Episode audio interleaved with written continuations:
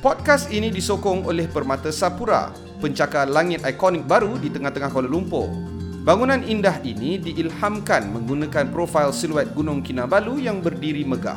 Permata Sapura dianugerahkan dengan unit komersial terbaik di Kuala Lumpur oleh CIDB Quality Achievement Award, Lembaga Pembangunan Industri Pembinaan Malaysia. Berlatar belakangkan menara berkembar Petronas dan dihubungkan dengan KL Convention Centre. Permata Sapura, lokasi pejabat yang eksklusif dan terindah di Kuala Lumpur. Hubungi Permata Sapura sekarang untuk tujuan melawat lokasi dan menyewa tapak pejabat. Amanz Media adalah peneraju kandungan dunia IT dalam bahasa Malaysia. Kami memberi tumpuan terhadap perkembangan dunia IT di dalam dan di luar negara. Kami menghasilkan tutorial dan menggunakan bahasa Malaysia sepenuhnya. Layari amanz.my, amanz.my hari ini. Korang tengah layan podcast Amanz, bahagian dari jaringan podcast di Amanz ni. Apa khabar semua? Aku Mat Pis. Aku Yim. Okey Yim, apa yang menarik kau buat minggu ni yang kau rasa boleh kongsikan? Aku menghadiri konferens teknologi yang boleh dikatakan bukan terbesar tapi yang paling tercanggih lah. Code 2021. Yang diasaskan oleh Matt Waltz-Maltzberg dengan Kara Swisher.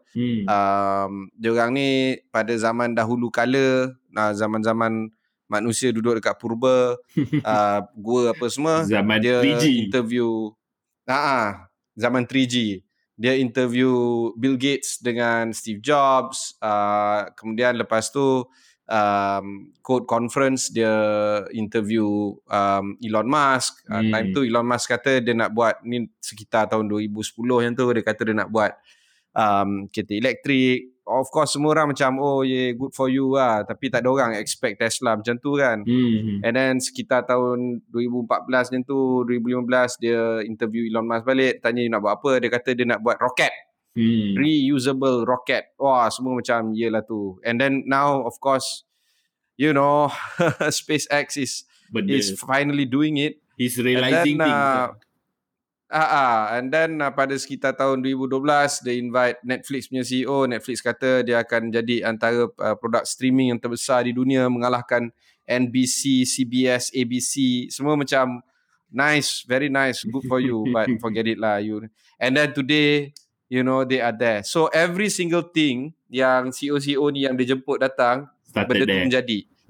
So bila aku attend Code 2021, and this is the first time dia buat secara maya, dan ini membolehkan aku untuk hadir. Before this of course macam mana nak hadir kan, kita nak tengok video-video pun apa benda yang dia letak dekat YouTube je lah. That's the only thing.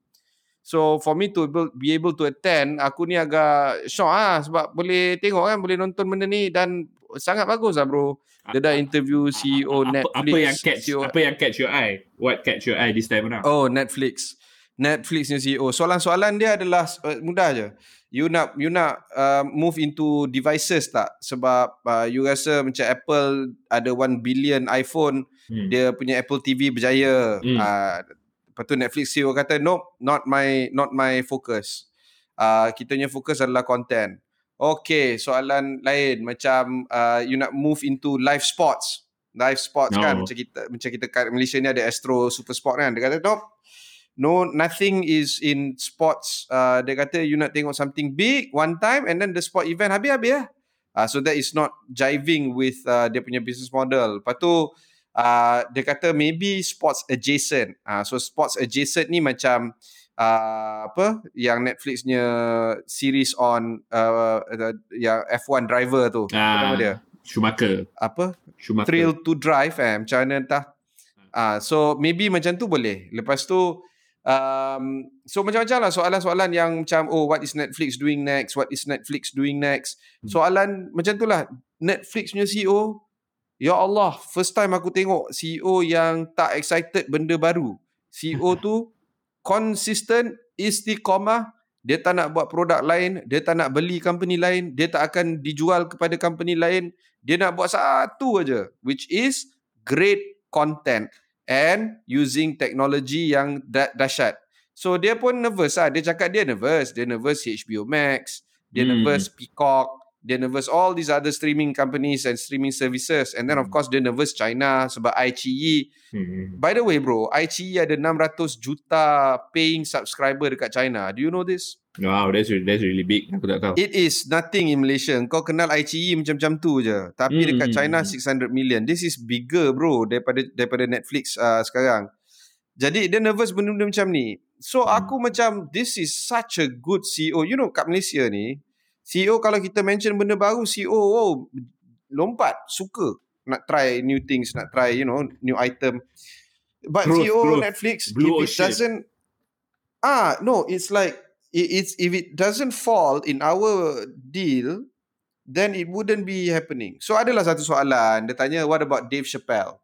Dave Chappelle stand-up comedy specials on Netflix. Kalau kau perasan, Dave Chappelle masa dia buat stand-up comedy dekat Ohio, dekat kampung. Dave Chappelle duduk Ohio, by the way. Betul. Dia buat dekat kampung tu, it was up for just a few days. Kemudian it was brought down. When it was first out, aku tengok tau, aku layan. Suka, aku suka Dave Chappelle. Gelak-gelak, pelancau semua. Okay, habis. Betul. And then aku nak tunjuk bini aku tak jumpa, bro. Mana you tengok? Lepas tu aku pun macam ada, cari je lah. And then aku cari, tak ada. Rupanya it was brought down. Sebabnya Dave Chappelle ditipu oleh production company yang menjual Netflix special itu kepada Netflix. That company jual Dave Chappelle special kepada Netflix. Netflix bayar that company, none of which Dave Chappelle dapat. Dave Chappelle marah dan merajuk. And then Dave Chappelle call CEO Netflix, ceritalah, company ni ya dah menipu aku dan essentially menipu engkau juga sebab engkau dah buat kontrak dengan dia, kira habis lah, kira tak boleh, so nobody got, Dave Chappelle tak dapat duit lah, but that company dapat duit. So it's more of that. So now Netflix kata, we are appreciative of Dave Chappelle, we appreciate yang dia clear with us, upfront with us what the problem is. Kita sebagai company, kita rasa kesal dan malu, dan of course that production company kita dah blacklist, but moving forward Dave Chappelle buat production straight lah dengan kita, tak payah nak go through another third party production company. So that is the topic yang Netflix punya CEO nak focus on, nak bagi penekanan. Bukannya beli device, bukannya beli company lain, bukannya try to move into other forms of entertainment macam live sports ke apa. So the yang soalan kau tu, sorry lah, the roundabout sikit, tapi soalan kau yang menarik perhatian aku is that CEO Netflix sangat khusus, very blinded vision on improving their core product. This I think can be bad or can be good. Can be bad sebab, you know, when you reject all the other options, you are only, you know, you're only limiting yourself to one thing. That is nilai mungkin kekurangan lah. Tapi kelebihan dia, sebab fokus engkau clear, dahsyat, engkau nak improve on content, and then just use technology to deliver that content, bro. That kind of focus it kind of explains kenapa Netflix sekarang number one dekat dunia in terms of streaming. But they have to be careful. Macam aku cakap tadi, iQiyi and perhaps all the other streaming companies around the world, dekat India ke dekat South America in particular, could rise up and could be a problem for Netflix. That is why Netflix sekarang, dia fokus kepada non-English shows. Kalau kau tengok dekat bahagian kita ni, region kita ni, Indonesian shows on Netflix sangat-sangat dahsyat, bro. Sangat-sangat dahsyat. Have you watched some Indonesian shows? Not really my thing. Kau kena tengok, bro. It's very good. Ada satu show ni untuk budak-budak, family show lah, bukan budak-budak, family show. Nama dia Kopi dan Juni. Dia mengisahkan owner Indonesia ni bela anjing. Allahu Akbar, sangatlah. Anak aku nangis. Ya Allah, okay. It's like so moving, sial. Aku pun macam, I was supposed to be a kids show. It's supposed to be a show about dogs, but nangis, emotional satu macam. And then of course the biggest thing right now lah, apa nama dia? Go Squid kau pernah dengar? Squid Game. Squid Game. So Squid Game Okay, Squid Game, according to the CEO of Netflix, Squid Game ni akan menjadi rancangan terbesar di platform Netflix ever. Bigger than Queen's Gambit, bigger than apa nama? That's pricey. Bridgerton, bigger dia kata. And dia baru je release about 10 days ago. So you imagine. So Squid Game is going to be the biggest thing. So what does it tell the CEO of Netflix? Future moving forward, non-English shows is going to be a big deal. Yeah. So that's it. Dia ada kata anything about gaming ke, or you know, venturing in. Oh yes, of course. So soalan-soalan macam itulah, gaming ke apa ke. Dia tak nak, bro. Dia macam adalah, dia kata yang they tried it. It didn't get the kind of reaction that they wanted. Yang apa nama that movie apa, Beelzebub benda tak? Bandersnatch. It tried, and then they kata the production is so high, and then macam the maybe later. Dia tak kata no, macam barang-barang tadi dia kata no kan, beli device ke benda kan, ataupun membuat device kan. Itulah. Tapi untuk gamification dia kata maybe later lah, down the road dia kata something like that. Sebab dia kata apa tahu? Katalah dia ada $10 billion, apa yang dia nak guna $10 billion itu? Adakah ia untuk membentuk gamification ataupun membuat rancangan-rancangan baru dan fresh dan original? Jadi ada orang tanyalah, what about franchise kan? Franchise is good, macam Marvel Cinematic Universe dan sebagainya. Dia kata, aren't you tired of rehash titles? James Bond sampai 30 movie, Police Academy, remakes. Why must you do this? Dia kata there's so many shows yang original yang tak dibuatkan lagi. So macam Queen's Gambit is actually based out of a book kan. So that's new. For TV it's new. So do fresh ones, dia kata. Do fresh ones. So this is just one of the many things yang is being done at Code. Dia akan berlangsung 28 sampai 30 September. Aku akan hadir dan aku akan tonton, hayati, maybe aku akan kongsikan dekat podcast kita. Betul. Selain kongsi tu, mungkin boleh tengok ikut tweet.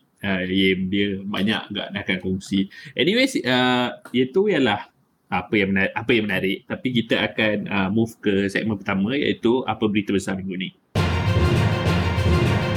Okay, berita besar minggu ni, kalau tadi kita cakap tentang kemajuan, kod and teknologi dan sebagainya. Ada laporan di Newsweek yang menyatakan bahawa Afghanistan dijangka akan mencapai 98%, aku ulang sekali lagi 98% poverty rate menjelang pertengahan 2022. Ini menurut UN dan dalam laporan ini dikatakan bahawa negara tersebut, Afghanistan, akan naik kepada 98% berbanding current poverty rate mereka, iaitu sekitar 72%. Dan ini merupakan laporan daripada UNDP ataupun United Nations Development Program. Ini of course berdasarkan laporan yang dilakukan oleh Associated Press, di mana Kani Wignaraja, iaitu UNDP's Asia Pacific Director, telah mengatakan perkara ini di press conference. They present a 28-page assessment. Ini bukan golongan yang you just kita tak boleh kata mereka ni anti-Taliban dan sebagainya. They actually studied and look at it thoroughly. Afghanistan, dan dalam laporannya antara diperkatakan adalah Afghanistan pretty much faces universal poverty by the middle of next year. That's where we're heading, is 97 to 98% poverty rate, no matter how you work these projections.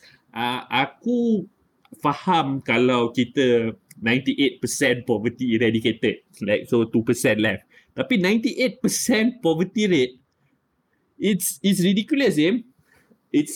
Aku pun tak tahu lah, bro. Takut, bro. Maknanya takkan semua orang dekat Afghanistan poverty rate. Okay, poverty rate ni those percentage of people yang hidup di bawah $2 a day. Okay, kalau kau keluar kalkulator, $2, andai kata kita darab dengan 4 lah, mudah ya, walaupun 4.6 ke 4.1 ke, okay. So 2 darab 4, RM8. 8 darab 30, RM240. So sesiapa yang hidup di bawah RM240 sebulan adalah kemiskinan tegar. Right, yang sangat-sangat teruk, alright. And then you know, kalau kau tengok, it's actually an outlier tau, sebab kau pergi dekat World Bank punya stats ataupun World Poverty Clock, ataupun kau pergi dekat Wikipedia pun cukup, kau just type World Poverty Rate, something like that lah. Dia akan susun the first 50 countries, 50 negara yang pertama. Aku rasa 90% dekat Afrika, bro. Okay. Okay, 90%, maybe 95%. Madagascar, 80% hidup bawah keabsahan pula, kemiskinan tegar. Democratic Republic of Congo, 77%. South Sudan, 76%. Burundi, Malawi, Guinea-Bissau, Central African Republic, you name it. All these African countries, semua, you know, 50% ke atas lah yang hidup bawah kemiskinan tegar, iaitu bawah $2 sehari ataupun RM240 sebulan. Yeah? And then yang outlier dia adalah Uzbekistan, di mana 60% penduduk dia duduk dekat di bawah kemiskinan tegar, dan dia dekat Asia, dekat Asia, Papua New Guinea, Oceania, lain semua Afrika, bro. And then of course, berita ni menunjukkan Afghanistan akan menjadi negara yang antara termiskin di dunia.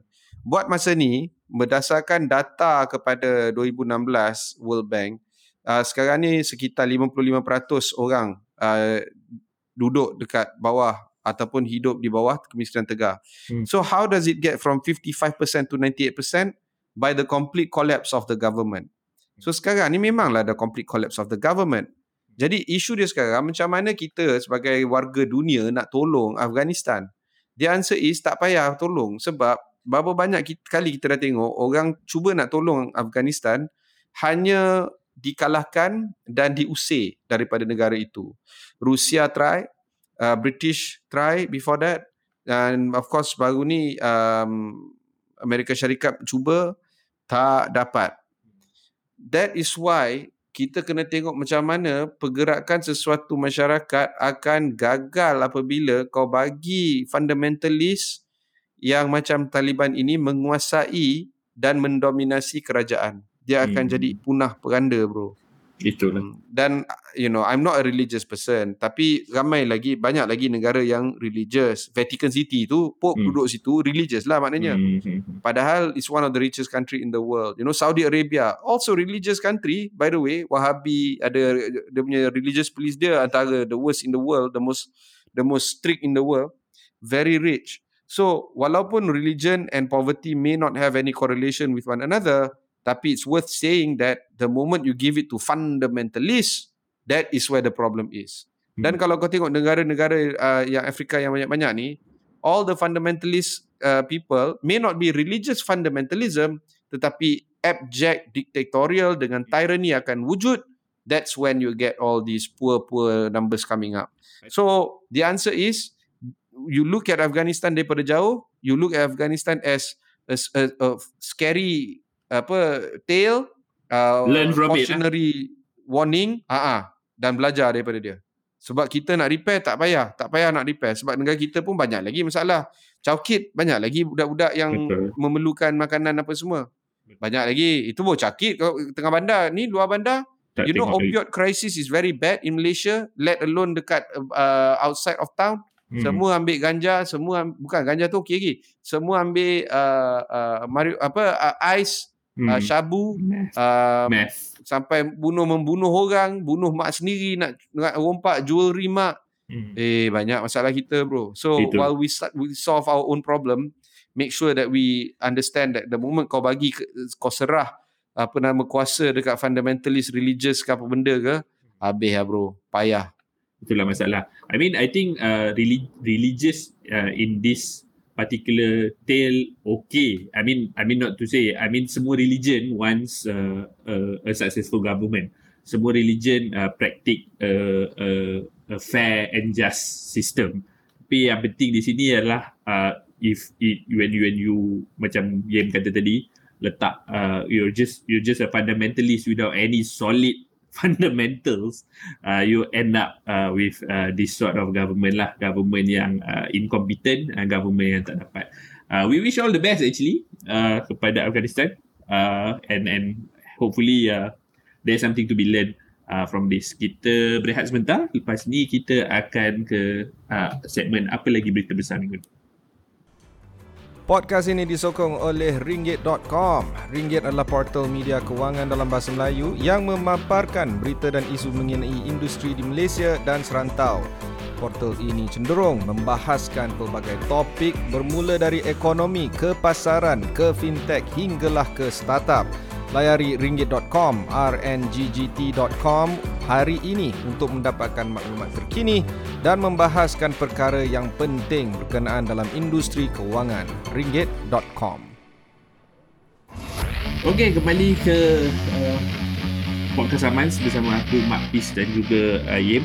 Seperti biasa, ini merupakan segmen kedua iaitu apa lagi berita besar ni. Okey Yem, aku baca dalam BBC tentang China melepaskan Canadians Michael Spavor and Michael Kovrig, dua Michael, selepas Huawei boss dilepaskan. Dan menurut laporan BBC, diplomatic row between China and the West nampaknya berakhir selepas pembebasan dua orang warga Canada yang berada di China dan juga seorang eksekutif bidang teknologi warga negara China yang dilepaskan di Canada. Dan kita tahu Huawei eksekutif ni, Meng Wanzhou, telah ditahan di bawah US warrant pada tahun warrant dari Amerika Syarikat pada tahun 2018, telah berlepas dari Canada pada Friday atau pada Jumaat lepas dalam satu boleh katakan deal lah atau perjanjian dengan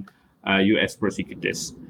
Beberapa jam selepas itu diumumkan pula Michael Spavor and Michael Kovrig yang telah dituduh oleh China menjalankan hal-hal espionage ataupun hal-hal macam spy were flying home to Canada. Dan Beijing sebenarnya dalam laporan ini juga Beijing sebenarnya denies detaining the Canadians in retaliation for Miss Meng's arrest. Walau bagaimanapun kita tahu kritik telah menduduh China telah menggunakan kedua-dua Michael ini sebagai political bargaining chips. Of course, kedua-dua Michael warga negara Canada ini telah menyatakan bahawa mereka tidak bersalah. Malah dalam satu press conference, Canadian Prime Minister, Perdana Menteri Canada Justin Trudeau telah mengatakan bahawa mereka telah melalui satu perkara yang difficult ordeal lah, satu pengalaman yang amat teruk. And honestly, aku tak boleh bayangkan sebenarnya detained in China for whatever reason. It's quite a heroic experience. But this is quite an interesting punya thing to monitor, kan?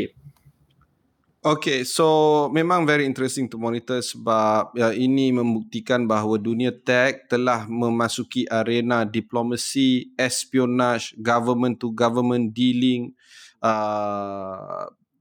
scandal, and most importantly how things can be very, very dramatic when it comes to tech companies. Okay, this is the best case of us proving to you that tech is the new big oil, the new big tobacco, the new big guy in town. Okay, in case you haven't gotten the memo yet, tech is big.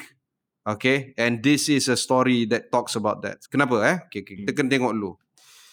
Kovrig dengan Spavor ditahan di Amerika Syarikat, di China. Kovrig merupakan bekas diplomat yang dulunya bekerja dengan International Crisis Group, sebuah think tank di Brussels. Ramai orang cakap it is not a Brussels-based think tank at all, it is something else. Aku tak nak cakap perkataan tu, tapi Cha Ya Alif, macam tu dia punya jawi dia. Okey. Lepas tu Spavor pula yang seorang lagi merupakan seorang founding member of an organisation yang menolong perniagaan, membuat perniagaan antarabangsa di antara negara asal dengan Korea Utara. So Kovrig dengan Spavor dua-dua memang ada CV yang memuskilkan duniawi kita ni. Okey, tak apa, no problem, tu satu hal. Pada Ogos tahun ini, sebuah mahkamah di China telah menjatuhkan hukuman 11 tahun penjara kepada Spavor atas tuduhan risik, espionage, spying. Okay, Kovrig punya kes tak ada lagi hukuman tetapi masih ditahan macam kalau kita dulu ISA lah, ditahan tanpa tahanan, ditahan tanpa tuduhan. Okay. So sebelum ni dah selama-lama ni sejak Huawei punya ex CFO tu ditahan, dan Kovrig dengan Spavor ditahan di China, kerajaan China asyik-asyik menegaskan bahawa penahanan Kovrig dengan Spavor tiada kaitan langsung dengan penahanan Meng Wanzhou yang datang daripada Huawei dan ditahan di Canada. Tapi disebabkan bila Meng Wanzhou dilepaskan di Canada dan boleh katakan serta-merta Kovrig dengan Spavor juga dilepaskan di China, nampak sangat kes ini ada kaitan. So, buat pertama kalinya kita mendapati bahawa kerajaan China mungkin tidak bercakap benar gitu. Kalau nak tahulah. Sangat apa tu? First time. Theory. Before this the all. Okay. Now, what is the implication? The implication is this. Kenapa Meng Wanzhou ditahan tu memang debat. Okay, dan kalau aku yakin sesiapa yang mendengar podcast ni, aku cakap jawapan ni, dia akan tentang, dia kata no, actually kena tahan pasal ni. Okay, whatever it is, Meng Wanzhou kena tahan. Alright, done. Okay. What is important is, sebelum dia dilepaskan, dia cakap, dia mengaku bahawa dia misleading ataupun tidak bercakap benar tentang pembabitan dia dalam pembayaran perniagaan Huawei di Iran. Okay. Misleading US investigators berkaitan dengan pembabitan dia berkenaan dengan payments over business in Iran. So, in a way lah, dia mengaku bahawa Huawei ada buat dua kerja yang tak kena-mengena dengan Iran. Di mana if you are in the US or Canada or any of the countries yang sanction Iran, ini merupakan pelanggaran undang-undang antarabangsa yang telah ditegaskan oleh Amerika Syarikat. Before this, dia mengaku tidak bersalah. Tapi just hours before her release, dia mengaku dia ada misleading. So dia tak cakap dia bersalah, dia cakap dia misleading. So because of this admission, dia dilepaskan. So, I don't know whether or not ada lagi dealings yang kita tak nampak. Ini apa yang dilaporkan lah, oleh pihak-pihak media antarabangsa, pihak media China dan sebagainya. Tapi, are there any other movements yang kita tak tahu dan tak nampak berkaitan dengan either Kovrig ataupun Spavor ataupun Meng Wanzhou dan sebagainya, ataupun Huawei, ataupun China, ataupun Amerika Syarikat, ataupun whatever lah. My argument is this. Susah kita nak buat satu perbicaraan ataupun berbual tentang topik ni sebab benda ni masih lagi ongoing. When was the last time we had this? The last time we had this was actually, in my opinion lah, during the Berlin conflict, just before the fall of USSR, Berlin Wall dan sebagainya. Right? It all started masa zaman 60-an, espionage tak tentu arah, and then spy sana, spy sini, apa semua. That was the last time yang we had G2G issues when it comes to big powers. At that point in time, USSR dengan US lah. Sekarang ni, China dengan US. So, I don't know how things are different now other than the fact that China sebenarnya 100 kali ganda, 1000 kali ganda lagi kuat daripada USSR pada tahun 60-an. Okay, and today the issue is not nuclear power. It's not siapa ada nuclear bomb, siapa ada. Now the issue is siapa ada tech yang lagi superior daripada you, daripada I.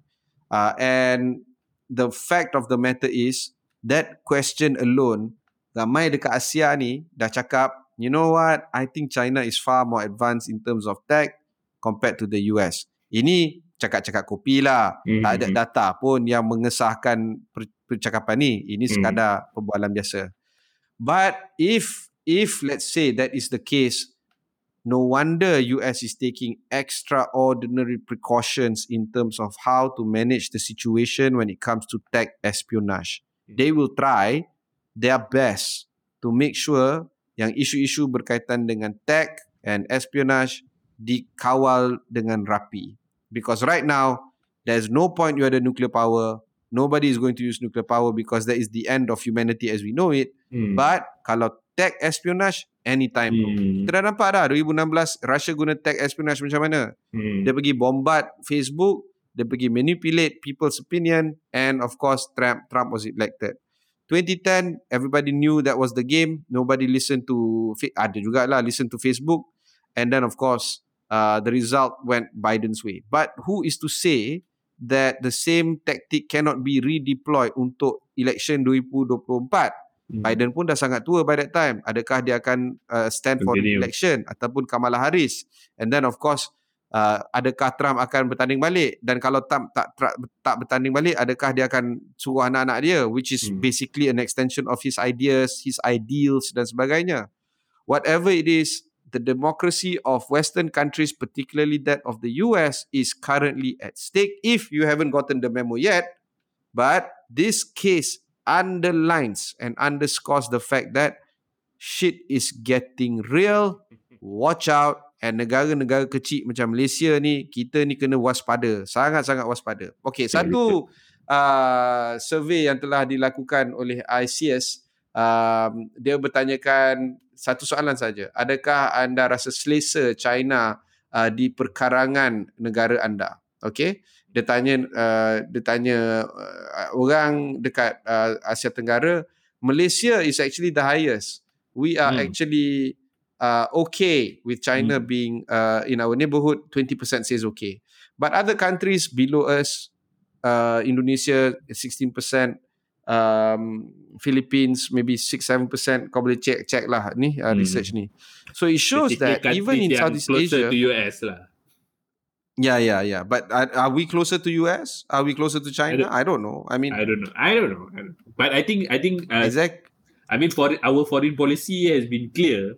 Neither. Akan. At least, ada bagusnya kat situ. Finally, our sikap of lembab dan tak ambil kisah is actually working for us. Yeah. So, I think this inaction ni dahsyat jugalah. Malaysian punya politics, Malaysian punya diplomasi ni, because kita ni lembab tak apa-apa. So, now you can say like, oh tak, sebenarnya tu strategi. Kita tak nak terlalu China. Tak terlalu. Gitu. Ada kelas gitu. But whatever it is, kalau kau tanya geng-geng kau, rata-rata lah kan. Either, aku tak ada lagi lah yang hardcore supporter yang habis keluar, yang mata darah support China, tak ada lagi lah. Tapi, maybe ada 2-3 orang yang don't mind, tapi majority memang tak selesa lah. Bukan, tak selesa dengan China, tapi bukan bermaksud dia selesa dengan US ke apa. Tak, dia just, sebab masing-masing tak tahu full story. Apa sebabnya? Actually sama je. Apa sebabnya? Dia sebab, do you want anyone to bunda-mandi depan rumah kau? Tak ada siapa nak kan? Ya. Yeah. I mean, walaupun tak buat apa, dia jalan. Walaupun tak buat apa. Dia telik kepala, dia tengok dalam rumah kau. Lepas tu dia jalan lepas kan? Like what is happening kan? What you, and then bila kau cross dia, kau tanya, kau apa hal kan? Apa hal? Aku jalan je, kenapa? Apa masalah kau? Aku point A to point B, kebetulan jalan depan rumah kau. Apa masalah? Gitulah. Jadi so, benda-benda macam itulah. Okay. So anyway, before we end this topic, I just want to tell you this. Stay alert on topics when it comes to technology espionage, particularly when it comes to China dengan Amerika Syarikat. Sebab benda ni akan develop on and on. On and on. That's my it can only escalate lah kan. Apa tu, okay, kita berehat sekali lagi. That's such a heavy topic. Lepas ni kita ke segmen ketiga, iaitu teman Amanz. Zaman sekarang kita banyak akaun social media. Bila nak kongsi status, kan bagus kalau boleh dapat semuanya serentak. Social.co boleh selaraskan proses ini dengan mudah. Layari social.co SOCL.co sekarang. Okey, kembali ke podcast Amanz bersama aku, Mak Fiz dan juga James. Seperti biasa, ini merupakan segmen ketiga, iaitu segmen Teman Amanz. Okey, seperti biasa, jika anda mempunyai apa-apa soalan, boleh hantarkan ke email us@amanz.my. Aku ulang sekali lagi, us@amanz.my. Kali ini, kami dapat email, tetapi saudara atau saudari ni tak bagi nama sebenarnya. Dia just hantar. Beliau bertanyakan tentang... minggu lepas ada dengar podcast tentang CPTPP. Saya ada bacakan baru-baru ni bahawa China telah menempelak Taiwan punya usaha untuk menyertai trade pact CPTPP ni. Ada apa-apa pandangan Mak Pis dan Dave? Tu soalan dia. Aku rasa okey, itu soalan yang agak sukar sebenarnya, dan aku rasa memang kita ada cakap pasal CPTPP tentang China sebelum ni dan sebagainya, tetapi yang pasal Taiwan ni aku kurang pastilah exactly the nature of it, tapi we all know sejarah antara China dan Taiwan, di mana anything that China is involved secara naturalnya ataupun secara semula jadinya, they wouldn't want Taiwan to be involved. Taiwan tak boleh menyertai badan-badan dunia, simple, sebab Taiwan bukan sebuah negara. Simple. Dalam Olimpik right? Pun dia apa, China Taipei something like that. Chinese Taipei namanya. Okay. Tak ada flag pun. Dia bukan mudah tau. Dia bukan mudah nak cakap macam tu tau. So macam Malaysia kan. Malaysia hanya membuka kedutaan di negara lain apabila negara itu dah siap disahkan oleh negara-negara lain yang itu sebuah negara. Contohnya, Malaysia ada kedutaan besar di Beijing. Itu jelas. Tapi Malaysia tak ada kedutaan tau dekat Taipei. Malaysia ada, nama dia Malaysian Friendship and Trade Centre yang dikendalikan oleh Kementerian Luar Negeri. In fact, which handles all kedutaan.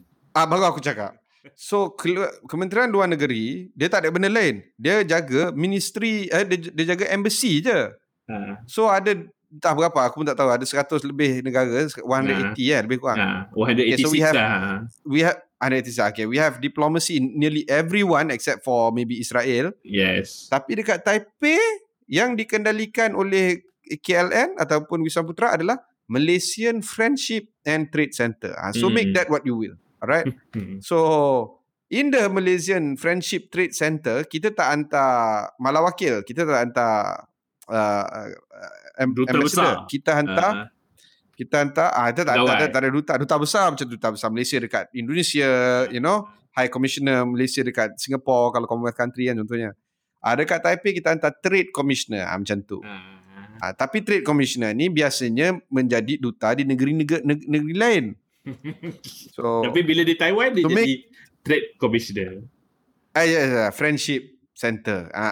Jadi the it's a very complicated topic, you know. We can joke and we can make fun of it, but it is a very complicated topic. Okay.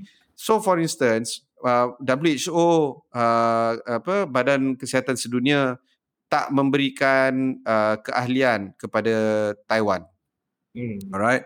Sebab alasan WHO, dia kata dia merupakan sebuah badan daripada Pertubuhan Bangsa-Bangsa Sedunia, PBB, dan because PBB tak mentakrif Taiwan sebagai sebuah negara, maka WHO tidak boleh memberikan keahlian kepada Taiwan. Okay, so the same goes with all the other businesses and all the other bodies and all that. Andai kata CPTPP, Comprehensive Progressive Agreement for Trans-Pacific Partnership ini memberikan keahlian kepada Taiwan, ini adalah penakrafan yang paling penting yang Taiwan boleh dapat untuk diiktiraf sebagai sebuah negara yang bertauliah dan merdeka. That is why China menentang secukup-cukupnya Taiwan memasuki CPTPP. So now the question is, apakah reaksi negara-negara lain, 11 negara yang ada dalam CPTPP ini, dia macam mana dia akan react, okay, terhadap kemurkaan China ni? Kau kena faham betapa pentingnya.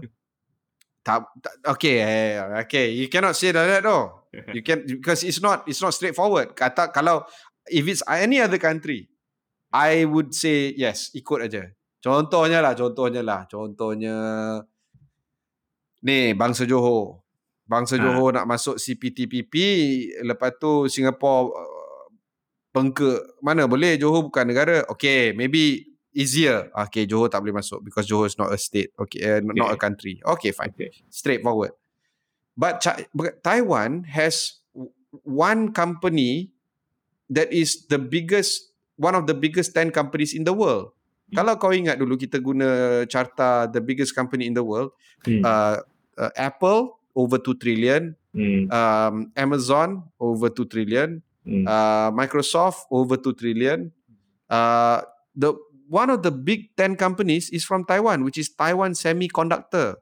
And everything that you use today, everything, PS4, iPhone, Huawei punya phone, laptop engkau, Huawei MateBook, MacBook, Apple, apa, nak tak nak, likely, most likely than not, you ada guna microchip daripada Taiwan.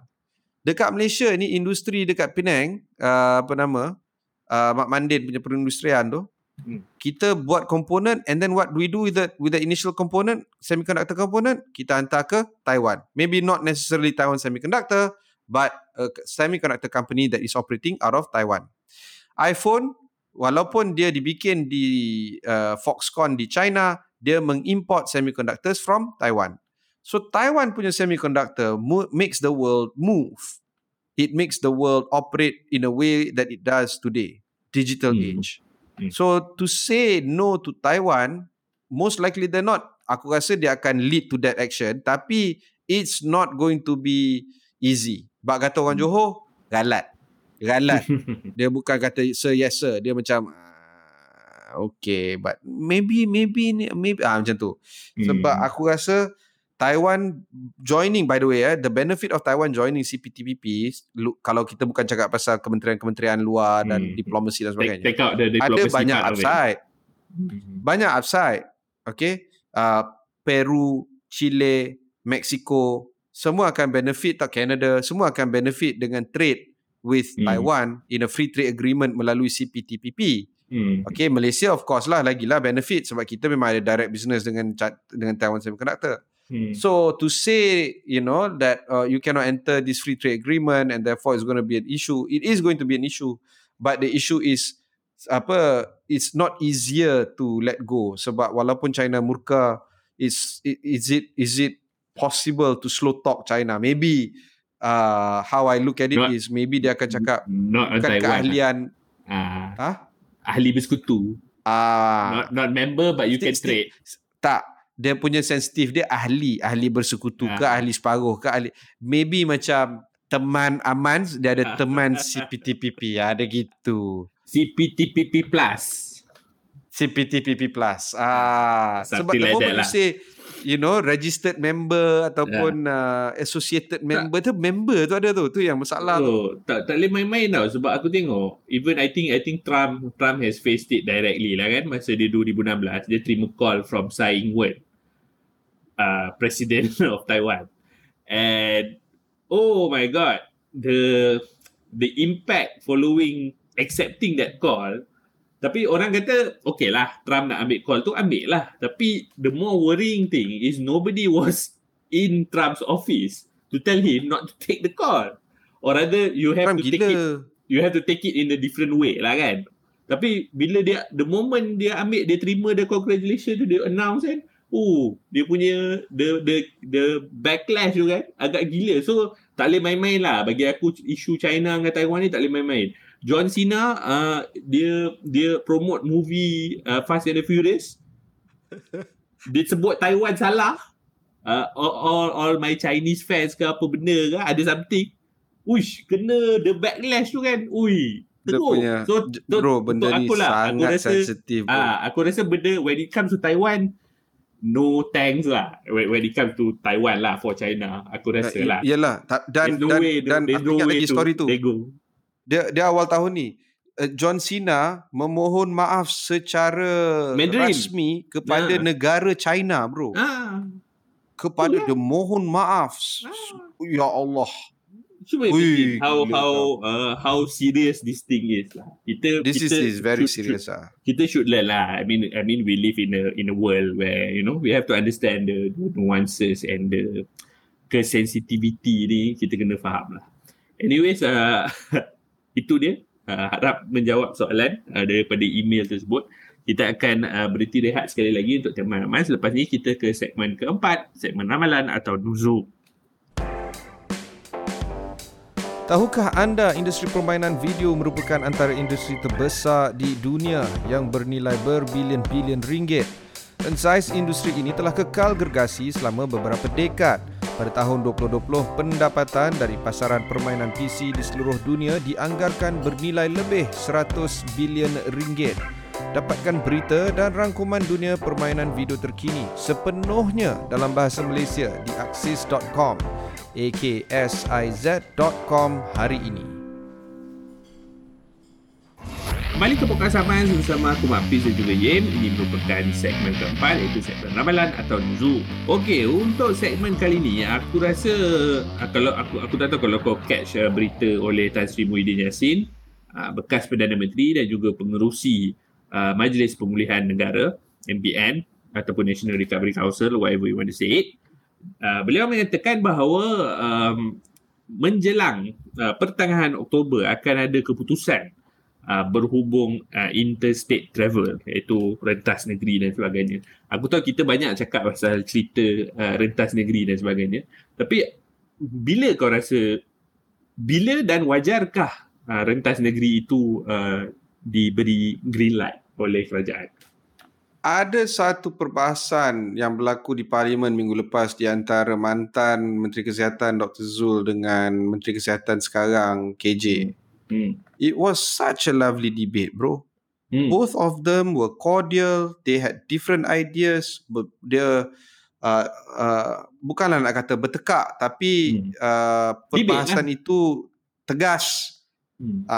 And the points were valid, and then you can easily agree with either punya point, and then of course KJ will say things like saya faham kenyataan yang diberikan oleh ni Dr. Zul, tapi I am the minister, I am going with this direction and I am responsible for it.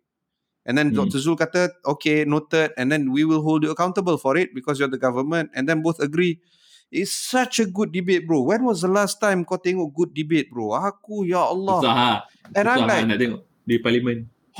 When was the last time, bro? And it was a very enlightening debate. And then, you know, it touches on a lot of issues. One of them is interstate travel. So, apa yang KJ cakap adalah, interstate travel by itself tak menyebabkan ataupun data tak menunjukkan yang wabak COVID-19 menular. The issue is with congregation. Memanglah bila kau dah interstate travel, engkau pergi jumpa orang. Buat pun kau interstate travel. Itulah, so you congregate, that is the problem. Yeah, betul. Okay, so if you interstate with the purpose of congregating, you are game over. You're contributing to the penularan wabak COVID-19. Tapi dia kata benda macam kalau kau interstate travel, lepas tu kau tak jumpa orang. Kau pergi holiday contohnya. Tak, kau pergi holiday. Okay. Kau semua dah check in, semua dah sorted online apa semua. Kau ambil kunci bilik, terus duduk dalam bilik, terus pergi beach ke, terus pergi mountain ke, and at no point in time kau ada jumpa orang ataupun kau jumpa orang tapi outdoors. You know that kind of thing. And then ada penjarakan dan sebagainya. There's no problem. Dan this is the part where aku agree dengan KJ. Of course Dr. Zul kata, how are you going to control?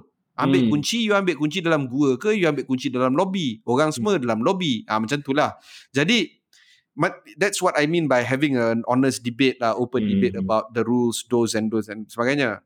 But both of them do agree on one point. Interstate travel must happen because rakyat dah lama sangat, 18 bulan tak berjumpa dengan orang ramai. So ramalan aku adalah it will happen as soon as October. Sebab dia berkaitan dengan bajet. And bajet, you need to be happy. Ataupun, sorry, not you. The government needs the people to be happy. We ni macam aku dengan kau masuk government kan, macam gitu. So the government normally wants people to be happy during October because October lah dia perbentangan perbelanjawan di parlimen. Okay? Tapi ramalan aku lain.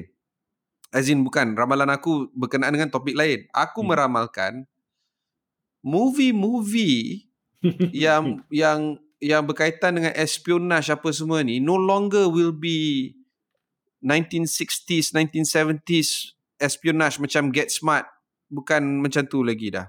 Okay. Dia more of China, tech, US, Silicon Valley, espionage. Dan kalau kau tengok Netflix macam kita cakap tadi, dia akan melabur berbilion dolar untuk membikin show-show baru. Aku rasa sesiapa yang membikinkan show yang berkaitan dengan espionage China, US dan inilah macam kita ni tersepit tengah ni. You know, dia tembak menembak, bunuh membunuh, yang pakai bunuh pakai sumpit. Lepas tu letak titik VX nerf gas, low letak dia dekat macam tu dekat KLIA 2. Ada macam tu. Itu ramalan aku. Wayang ataupun show yang berkaitan dengan espionage US China ni akan meningkat secara mendadak dalam tahun depan. Itu ramalan. Oh, okay. Kita boleh recap balik on all these espionage shows. Looking forward to that. Something much more interesting than interstate travel. Okay, itu merupakan... ramalan. Aku punya ramalan adalah memang dia akan berlaku soon, tapi aku rasa mungkin kena interstate buka travel. Interstate travel, tapi mungkin kena buka in stages lah, because not every state or every territory has the same amount of vaccinated adults, right? So yang tu yang dia nak kena selaraskan lah. But all the best to Tan Sri Muhyiddin and gang di Majlis Permulihan Negara. We'll be waiting to comment on whatever decision you'll be making. Kita berehat sebentar, lepas ni kita ke segmen terakhir, iaitu segmen baik buruk. Kita semua tahu bahawa industri sukan adalah antara industri terbesar di dunia.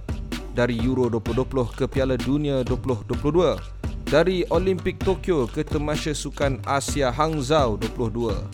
Sukans.com menghimpunkan kesemua berita sukan terbesar di dalam dan di luar negara. Dapatkan berita penting di Liga M3 ke Liga Super di sukans.com. Semuanya di sukanz.com. Okey, kembali ke podcast Amanz bersama aku dan juga Yem. Dan ini merupakan segmen terakhir, iaitu segmen baik buruk. Baik bagi aku minggu ni, of course lah Yem, kita punya kes COVID sebenarnya menunjukkan trend penurunan. Tapi bila aku tengok pula testing rate, dia masih antara between 10 and 14%, which is still considered high lah for WHO standards. Kau punya baik apa pula? Oh, aku punya baik. It's quite interesting sebab more like pelik. Bukan macam episod sebelum ni, dia bukan baik buruk, dia macam baik buruk pelik. Bila baik buruk dan pelik. Baik, buruk dan pelik. I think we should make this a permanent fixture. Baik, buruk dan pelik. The good, the bad, the ugly, kan? Something like that. Okay. Baik adalah yang Parlimen sekarang dah operasi, dan bila tengok government dengan opposition macam dah collaborate a little bit more friendly. Friendly is important, but of course we want proper debate. So I'm seeing that now in the parliament. Last week kita ada comment, this week also comment. So it seems like people are moving along. Okay. Pelik adalah rancangan Malaysia ke-12. In my opinion, sangat retorik, tak mengena sasaran. Lepas tu aku tengok juga berita-berita yang commentator cakap, sangat bagus, inklusif dan sebagainya. I mean, what is the one thing that stood out in RMK12? Bila aku tanya soalan tu, seorang tak dapat. Maybe you can answer. For you, what is the one thing that stood out in RMK12? For me, but the thing that stood out is because it's weird. Iaitu poverty eradication menjelang 2025. Tak, I mean aku tak tahu lah. Sekarang there must be a reason, right? RMK12, and aku sure aku bukan pengkaji rancangan Malaysia keberapa dari pertama sampai ke-12.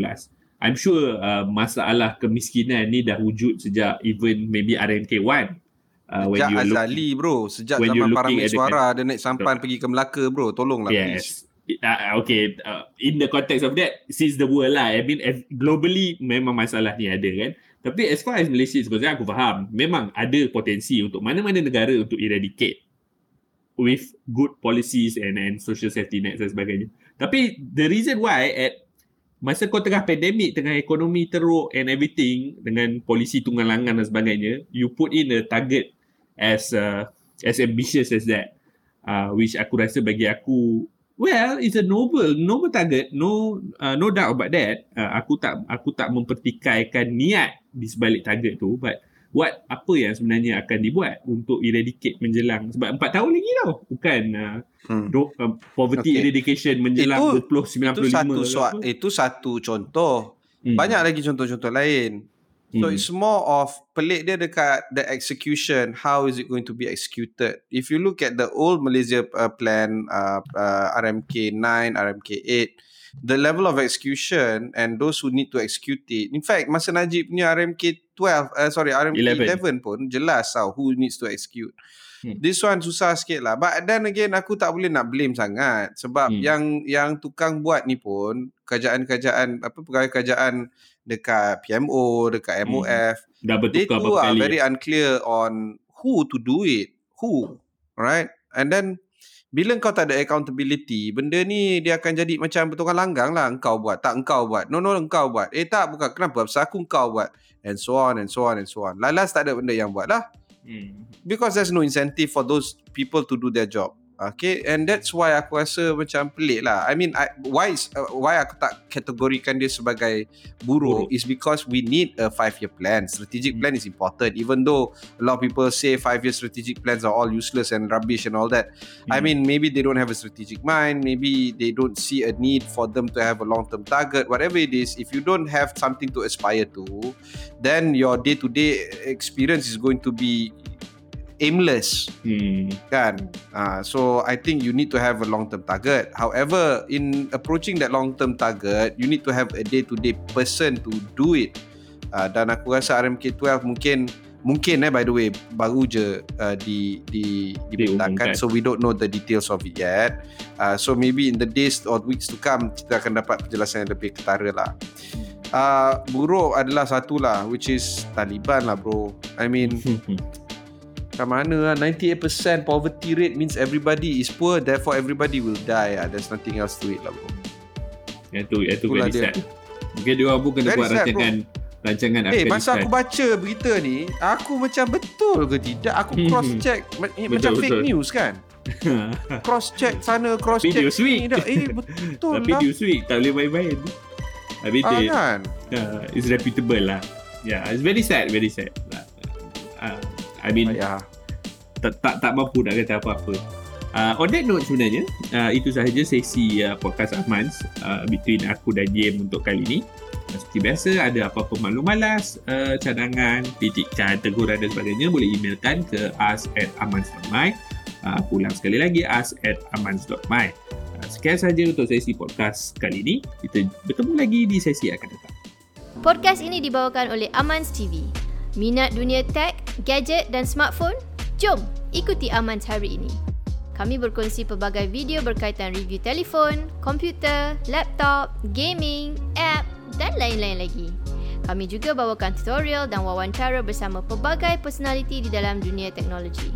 Cari Amanz TV di YouTube, Facebook dan Instagram hari ini. Podcast ini disokong oleh Permata Sapura, pencakar langit ikonik baru di tengah-tengah Kuala Lumpur. Bangunan indah ini diilhamkan menggunakan profil siluet Gunung Kinabalu yang berdiri megah. Permata Sapura dianugerahkan dengan unit komersial terbaik di Kuala Lumpur oleh CIDB Quality Achievement Award, Lembaga Pembangunan Industri Pembinaan Malaysia. Berlatar belakangkan menara berkembar Petronas dan dihubungkan dengan KL Convention Centre. Permata Sapura, lokasi pejabat yang eksklusif dan terindah di Kuala Lumpur. Hubungi Permata Sapura sekarang untuk tujuan melawat lokasi dan menyewa tapak pejabat.